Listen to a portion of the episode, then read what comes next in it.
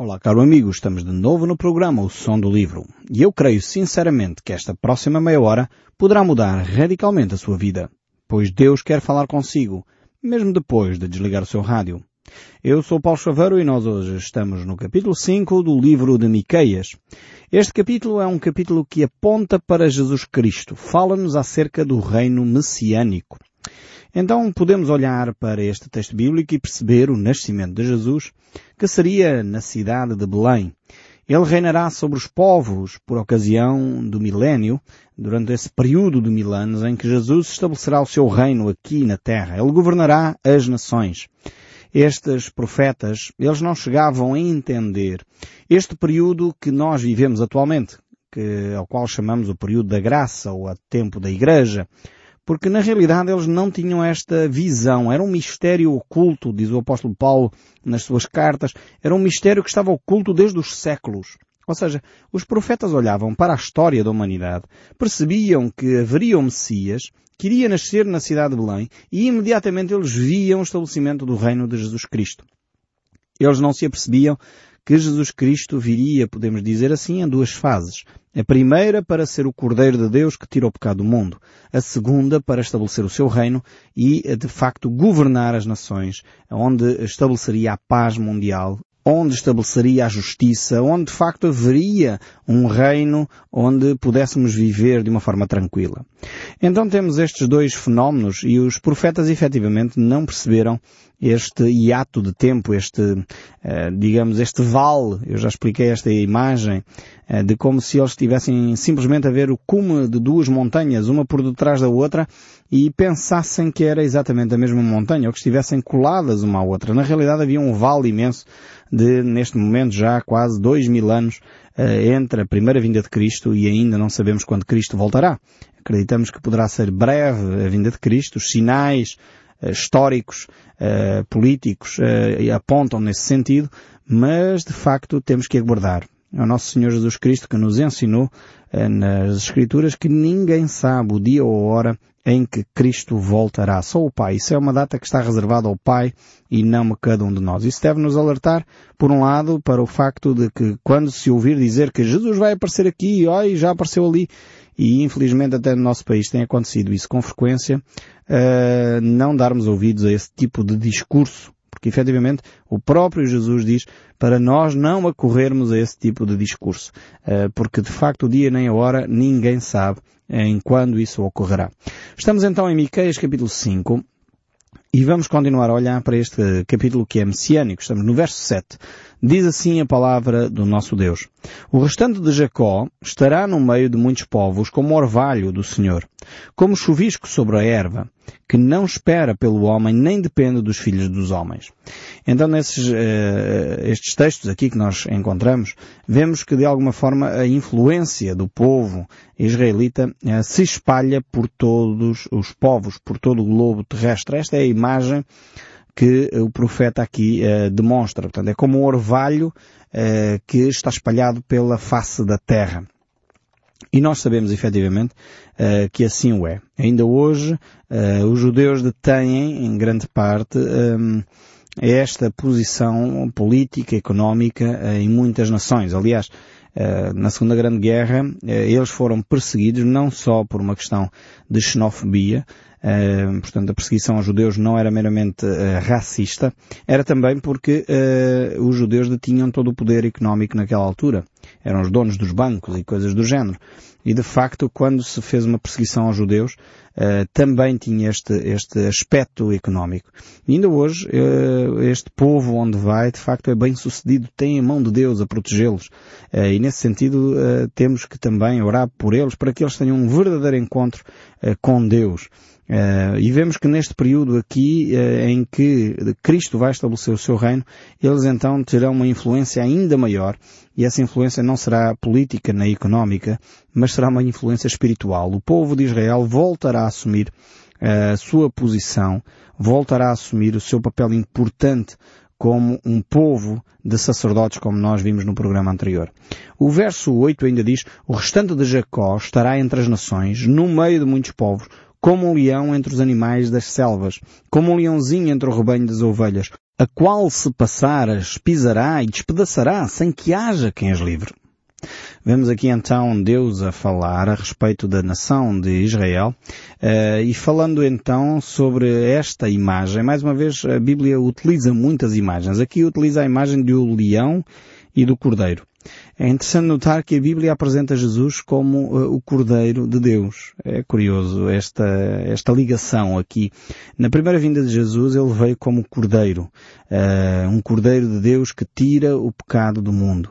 Mas agora Jesus é aqui apresentado uh, também na segunda vida como um leão, o leão de Judá. Aquele que veio para reinar, para governar. E o leão no meio das ovelhas. É interessante esta imagem aqui que Miqueias utiliza, usando a figura do leão e a figura também do cordeiro. É, então Cristo irá reinar no meio daqueles que de alguma forma é, o seguiram, no meio daqueles que de alguma forma irão seguir a Cristo. Mas ao mesmo tempo irá reinar com toda a, a propriedade. Então vemos aqui esta imagem também de força, em que o leão é desproporcional em relação a um cordeiro, como é óbvio.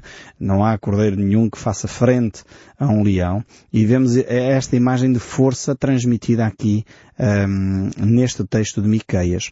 No livro de Números, no capítulo 23, o verso 24, vemos uma referência a este aspecto, quando diz, Eis que o povo se levanta como leoa e se ergue como leão. E no livro do Apocalipse, capítulo 5, verso 5, também diz, Todavia, um, um dos anciãos me disse, não chores, eis que o leão da tribo de Judá, a raiz de Davi, venceu para abrir o livro e os seus sete selos.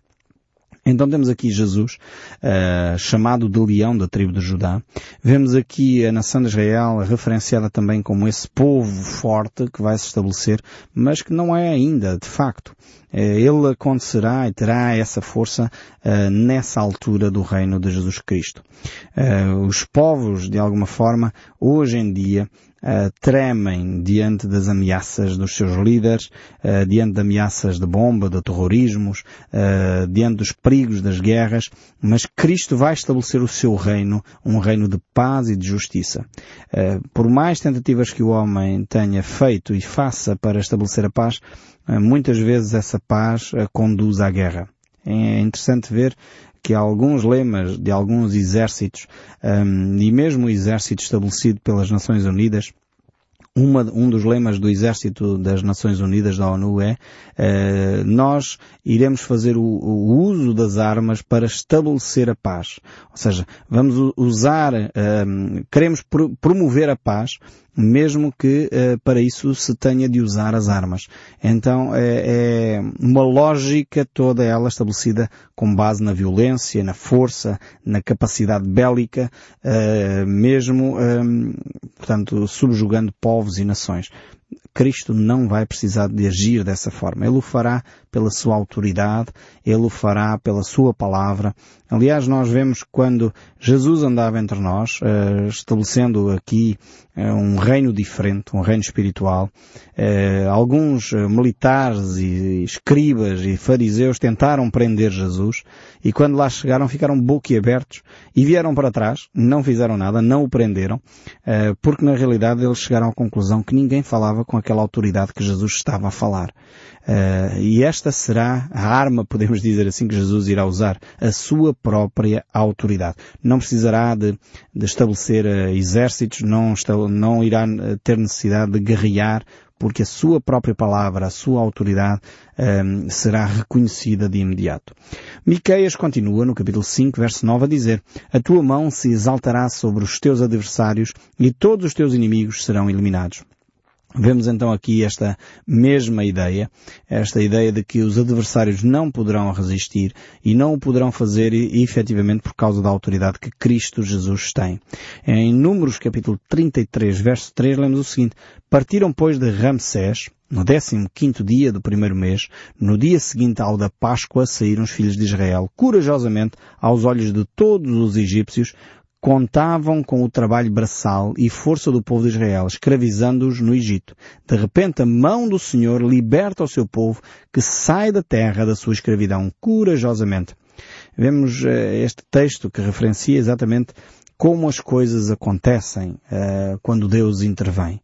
Uh, por um lado, no dia anterior, a nação de Israel, quando estava no Egito, era escrava, no dia seguinte era um povo livre. E sem que Israel tivesse pelejado, sem que Israel tivesse feito recurso às armas, Deus interveio e libertou. No livro do Êxodo ainda, capítulo 14, verso 8, nós lemos porque o Senhor endureceu o coração de Faraó, rei do Egito, para que perseguisse os filhos de Israel, porém os filhos de Israel saíram afoitamente. Vemos aqui a coragem deste povo, mesmo quando o rei Faraó, o imperador Faraó, persegue esta nação. Então Miqueias uh, referencia esta ideia de que a tua mão uh, se exaltará sobre os teus adversários. Ou seja, a nação de Israel irá uh, estabelecer, digamos assim, a sua liberdade sem que uh, os outros povos, sem que as outras nações tenham condições para continuar a subjugá-lo. O profeta Isaías também fala sobre a vitória que Deus promove no meio da nação neste período uh, especial que o povo, que o mundo irá viver. Em Isaías 26, verso 11, nós vemos o Senhor, a tua mão está levantada, mas nem por isso a vem Porém, verão o teu zelo pelo povo e se envergonharão, e o teu furor por causa dos teus adversários, que os consuma. Uh, mais uma vez falando então sobre o reino de Jesus Cristo, sobre o reino que Cristo estabelecerá, este reino messiânico. E Isaías ainda no capítulo 60 diz, porque a nação e o reino que não te serviam perecerão. Sim, essas nações serão de todo assoladas. Uh, de facto, é promessas de Deus para, de alguma maneira, consolar o coração do povo de Israel, mas ao mesmo tempo nós temos que nos recordar uh, que uh, este texto não é isolado. Portanto, nós estamos agora no capítulo 5 uh, do livro de Miqueias, mas certamente já nos uh, relembramos do facto de Deus ter uh, repreendido a nação de Israel, manifestando que aquilo que eles estavam a fazer era pecado, era contrário à vontade de Deus, e Deus iria certamente julgar esta nação para que ela pudesse se arrepender do seu pecado, dos seus caminhos. Mas ao mesmo tempo Deus mostra que a nação de Israel pode confiar nele. A nação de Israel, o seu povo, pode confiar em Deus, porque Deus, o próprio, os protegerá. Uh, agora, havia coisas que eles não deveriam confiar. Eles não deveriam confiar em si mesmos. Eles não deveriam confiar na força das armas. Eles não deveriam confiar no poder bélico, porque isso de facto não iria ser a sua proteção. Aliás, o livro de Deuteronômio capítulo 17, verso 16 diz, Porém, este não multiplicará para si cavalos, nem fará voltar o povo ao Egito, para multiplicar cavalos, pois o Senhor vos disse, não mais voltareis por esse caminho. Então, esta ideia aqui de multiplicar cavalos uh, tem a ver com o facto de não confiar nas armas para a sua proteção, mas confiar antes no Senhor, confiar em Deus. E eu creio que daqui retiramos uma lição importante para nós. É que às vezes nós uh, queremos confiar nas nossas forças. Queremos confiar na nossa conta bancária. Queremos confiar a nossa segurança às seguradoras. Queremos confiar a nossa segurança, enfim. E muitas vezes podemos lá colocar o nome que quisermos, eh, mas a nossa confiança deveria estar estabelecida em Deus e não nos aspectos meramente materiais. Isto não quer dizer que não se tenha Aliás, Deus aqui não proíbe Israel, por exemplo, de ter cavalos. Atenção, não é isso que está aqui em causa. Agora, o que, o que está em causa é eles multiplicarem cavalos, a força uh, bélica, multiplicarem essa força pensando assim que estariam seguros. Ou seja, era confiar uh, na força bélica em vez de confiar em Deus. E nós podemos correr o sério risco de cometer os mesmos erros. No meio das crises económicas que nós estamos a enfrentar, o mundo hoje vive uma crise global, um, ainda que alguns políticos querem continuar com um discurso otimista para tentar não desviar uh, os investimentos e não, não tornar os investidores tímidos, digamos assim. Mas se nós, no meio destas convulsões económicas, no meio destas crises, começamos a querer confiar uh, nas seguradoras, confiar uh, o nosso dinheiro em investimentos, este investimento é mais seguro que aquele, e começamos a confiar nessas coisas em vez de confiar em Deus, estamos a correr um percurso perigoso. Não quero dizer com isto, mais uma vez, não me entendam mal, que não devemos ser inteligentes nas aplicações financeiras que fazemos, ou nos investimentos que fazemos, ou ter as cautelas necessárias para ter um seguro que nos proteja, porque se vivemos num ambiente difícil, se calhar devemos ter. Portanto, não tem nada a ver com isto. Podemos fazer estas coisas. Como diz o texto bíblico, Deus não proíbe a nação de Israel de ter os seus cavalos, de ter os seus exércitos, mas a confiança não pode ser depositada nisso. Não pode ser isso a base da nossa confiança, da nossa segurança, porque ela aparece. Aliás, eh, se nós aprendêssemos um pouquinho com a história, nós já, já tínhamos entendido eh, que, por exemplo, quando os homens confiaram uh, tremendamente nos bens materiais, nas, na economia, uh, nas finanças, de repente vem um crash numa bolsa qualquer e vem tudo por água abaixo. E há bem pouco tempo aconteceu entre nós exatamente essa crise mundial que de repente bancos abrem falência, de repente grandes multinacionais abrem falência. Lembro-me de há uns anos atrás quando um gigante da, da produção de energia uh, abriu falência, a Ecron, uma empresa enorme com, com ramificações mundiais, de repente desapareceu do mercado. Uh, e porquê?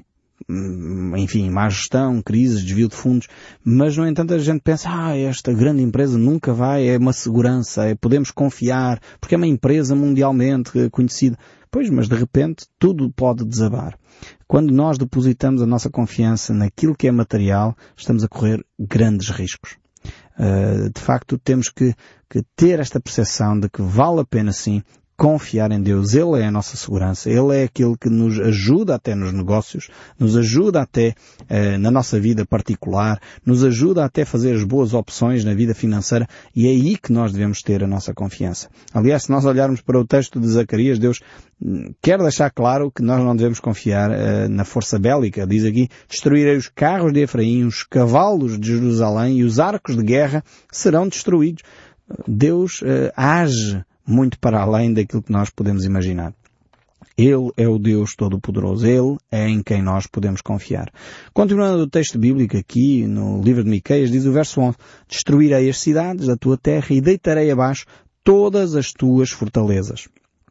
Mais uma vez, eh, as cidades não deveriam confiar naquilo uh, que era material, naquilo que era visível. Pensando bem, temos uma, uma cidade fortificada, umas muralhas muito fortes, então estamos bem protegidos. A nossa proteção vem do Senhor. Agora Deus dá aqui uma razão em Miqueias capítulo 5 verso 12, uh, porque é que Deus vai intervir desta maneira. Diz assim o verso 12, eliminarei as feiticeiras da tua mão e não terás adivinhadores.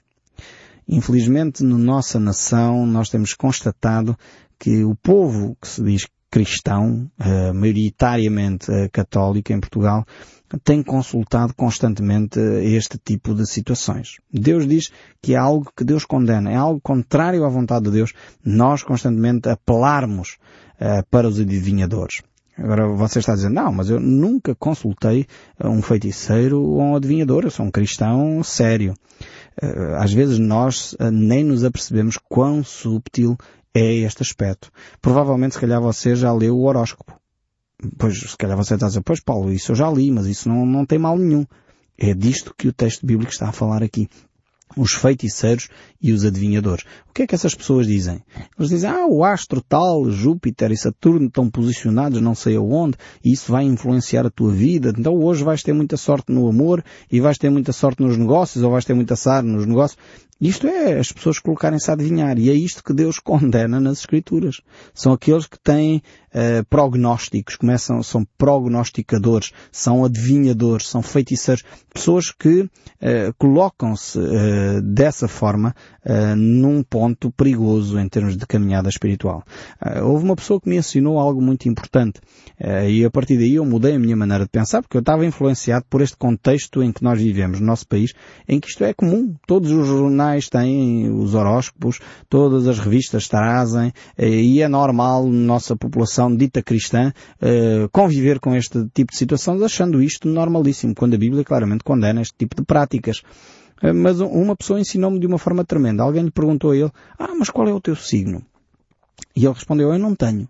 E outra pessoa retorquiu claramente, mas como é que tu não tens? Então, nasceste num mês qualquer, tens que ter um signo. Ele disse, não, não tenho.